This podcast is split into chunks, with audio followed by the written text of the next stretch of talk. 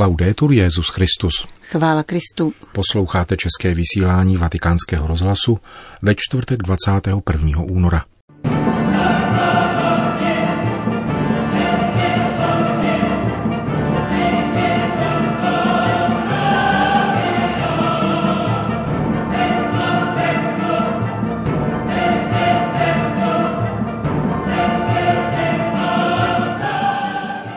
Ve Vatikánu dnes začala vrcholná schůzka o ochraně nezletilých.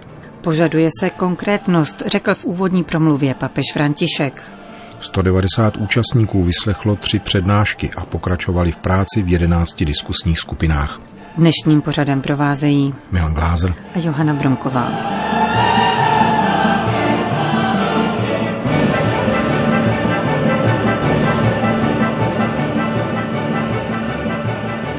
Na našem setkání spočívá v Římě pastorační a církevní odpovědnosti, která nás zavazuje ke společné, upřímné, hluboké a synodálně vedené diskusi o tom, jak naložit s tímto zlem, které sužuje církev a lidstvo řekl papež František v úvodní promluvě dnes zahájeného vatikánského samitu o ochraně nezletilých. Čtyřdenního zasedání se účastní 190 představitelů církve ze všech kontinentů. Zvoláni byli všichni předsedové biskupských konferencí, představitelé řeholních společenství a z titulu úřadu také členové kardinálské rady a vedoucí organismů římské kurie. Dinanzi alla piaga degli abusi sessuali perpetrati da uomini di chiesa Rána způsobená sexuálním zneužíváním, jehož se lidé z církve dopustili na nezletilých, mne přiměla k tomu, abych se dotazoval vás a abychom všichni společně naslouchali Duchu Svatému. Poddali se jeho vedení a vyslechli nářek maličkých, kteří se dožadují spravedlnosti. Svatý boží lid na nás hledí a neočekává od nás pouhé a předem jisté odsouzení, nýbrž konkrétní a účinná opatření, která máme stanovit. Požaduje se konkrétnost ma misure concrete ed efficaci da predisporre. Ci vuole concretezza. Řekl papež František a vybídl účastníky, aby se vydali na tuto cestu vyzbrojeni vírou a duchem svrchované svobody, odvahy a konkrétnosti. Přítomným pak předal seznam kritérií vypracovaných biskupskými komisemi a konferencemi, která mají sloužit jako podklad pro diskusy, Těchto 21 bodů doporučuje zpřesnění procedur spojených s vyšetřováním kauz zneužití, vypracování metod pro doprovázení obětí nebo změnu v kanonických normách, jako je zvýšení minimálního věku k uzavření manželství ze 14 na 16 let. Svatý otec poděkoval také Papežské komisi pro ochranu nezletilých, Kongregaci pro nauku víry a členům organizačního výboru tohoto setkání za vynikající práci, kterou s velkým úsilím odvedli při jeho přípravě. A konečně prosím Ducha Svatého, aby nás v těchto dnech podporoval a pomohl nám proměnit ono zlo v příležitost k uvědomění a očistě. Kéž nás Pana Maria osvěcuje, abychom se snažili vyléčit těžké rány, které pohoršení vyvolané pedofilií zasadilo jak maličkým, tak věřícím. Sia nei piccoli, sia nei credenti. Promluvě papeže Františka předcházela modlitba a předtočený sestřih svědectví pěti obětí. Nikdo mne nevyslechl, ani moji rodiče, ani moji přátelé, ani později církevní představitelé. Nechtěli slyšet mne a můj pláč. A já se ptám proč. Ptám se, proč mne neslyšel Bůh. Vložil jménem obětí do úvodní modlitby otec Hans Zollner, vedoucí Centra pro ochranu nezletilých na Papežské Gregoriánské univerzitě. O traumatu prožitém v dětství vypověděli ve videozáznamu čtyři muži z Jižní Ameriky, ze Spojených států, z Evropy a z Ázie a jedna africká žena. Lidé, kteří byli v dětství sexuálně zneužíváni v církevním prostředí, mluvili o utrpení spojeném s nepřijetím a nedůvěrou. Obvinili mne ze lži, řekli mi, že jsem nepřítel církve. Hořká slova promlouvala o vraždě duše a víry, o mlčení či agresivní reakci těch, jimž příslušelo případ řešit. V první relaci hovořil kardinál Luis Antonio Tagle o pastýři, který má znát bolesti svého stárce a léčit jeho rány. Mluvil o církvi jako Kristově těle, hluboce zraněném sexuálními skandály jejich členů a pastýřů, kteří se provinili tím, že nedokázali odpovídajícím způsobem zareagovat.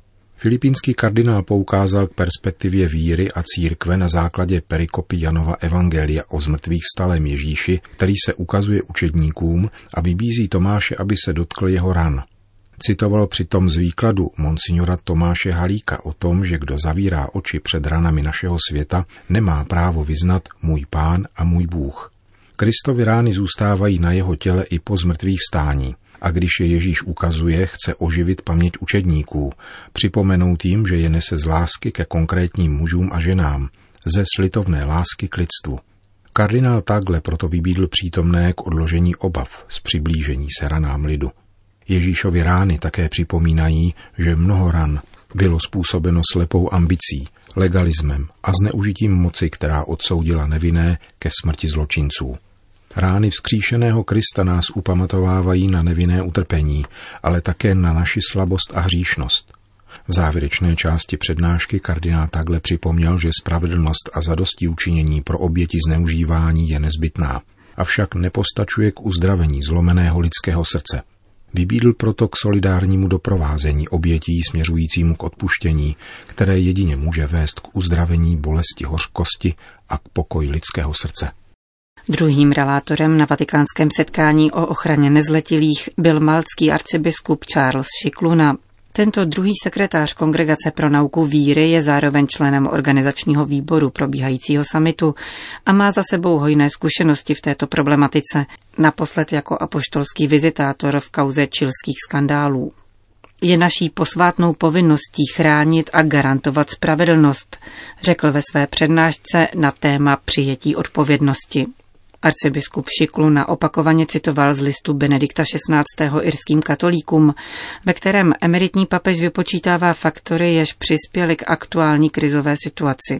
Jmenuje nedostatečné procedury v posuzování vhodnosti kandidátů kněžství a zasvěceného života, nedostatečnou lidskou, morální, intelektuální a duchovní formaci v seminářích a noviciátech, privilegované postavení kléru ve společnosti, nepatřičnou tendenci hájit dobré jméno církve za každou cenu a obavy ze skandálu.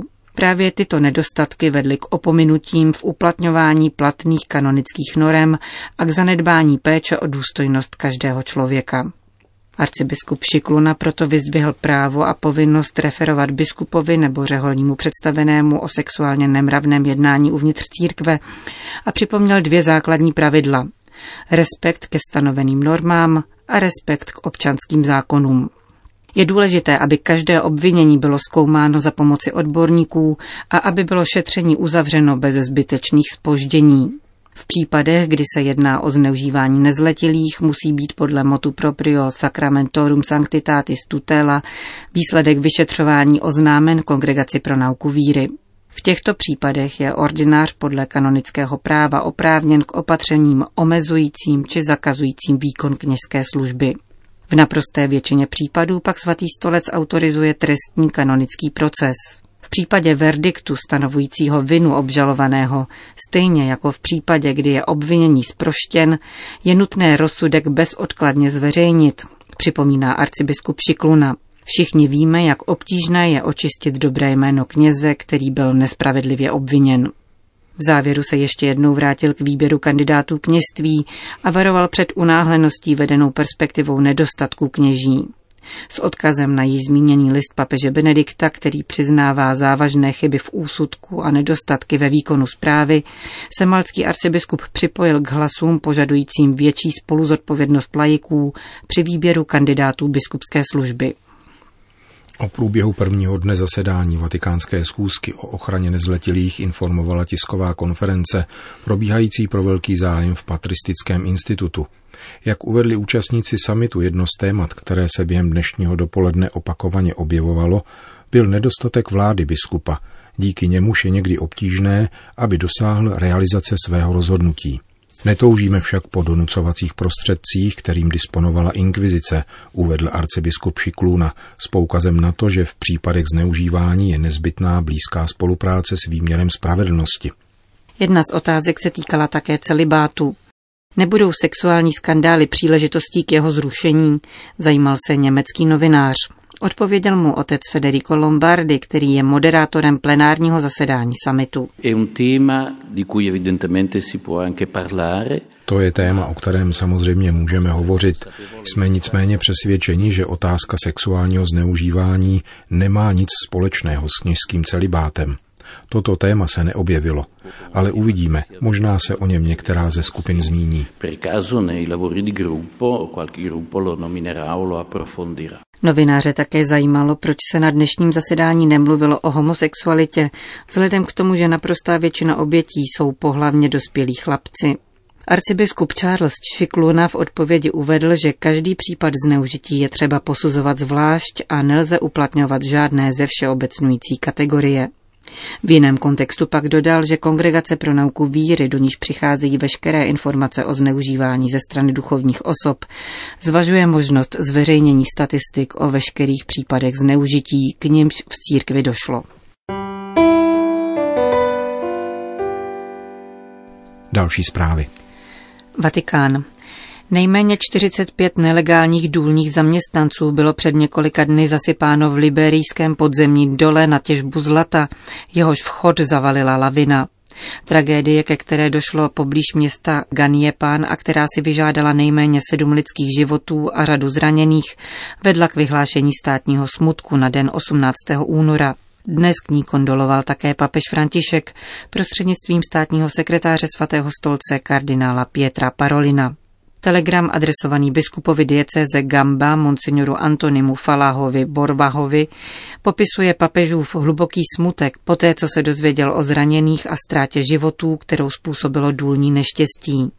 Římský biskup z hlouby srdce vyjadřuje solidaritu všem, které tragédie zasáhla. Modlí se za lidi, kteří pohřbili své mrtvé a za krizový personál, který obětem pomáhá. Ve zmíněné liberijské oblasti zasáhla státní armáda a policie, která zatkla nejméně 65 ilegálních horníků.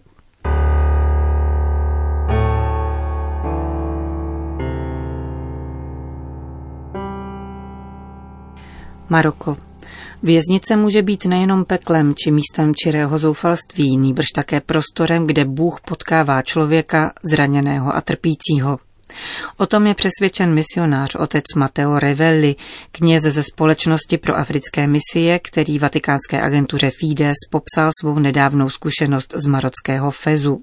Jeho vyprávění v jistém smyslu předznamenává blížící se apoštolskou cestu do Maroka a dosvědčuje skryté, houževnaté dílo mnoha neznámých misionářů. Vydal jsem se na návštěvu za vězni, kteří si odpikávají trest ve Fezu, píše otec Mateo.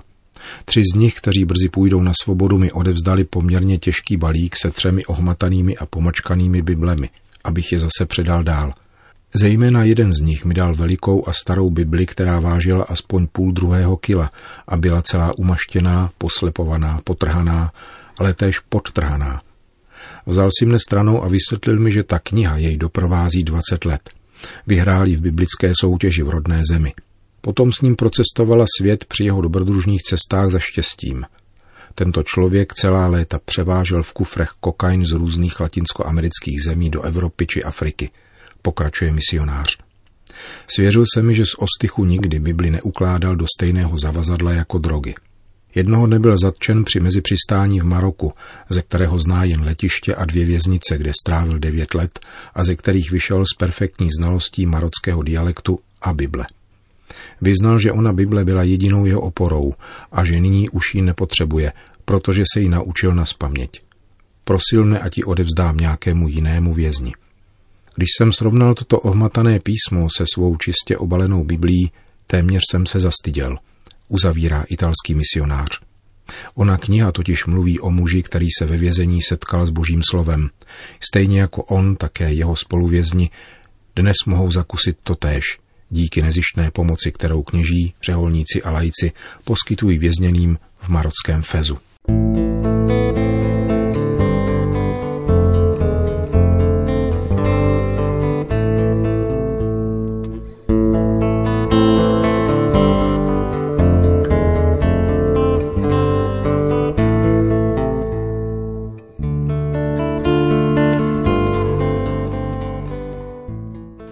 České vysílání vatikánského rozhlasu.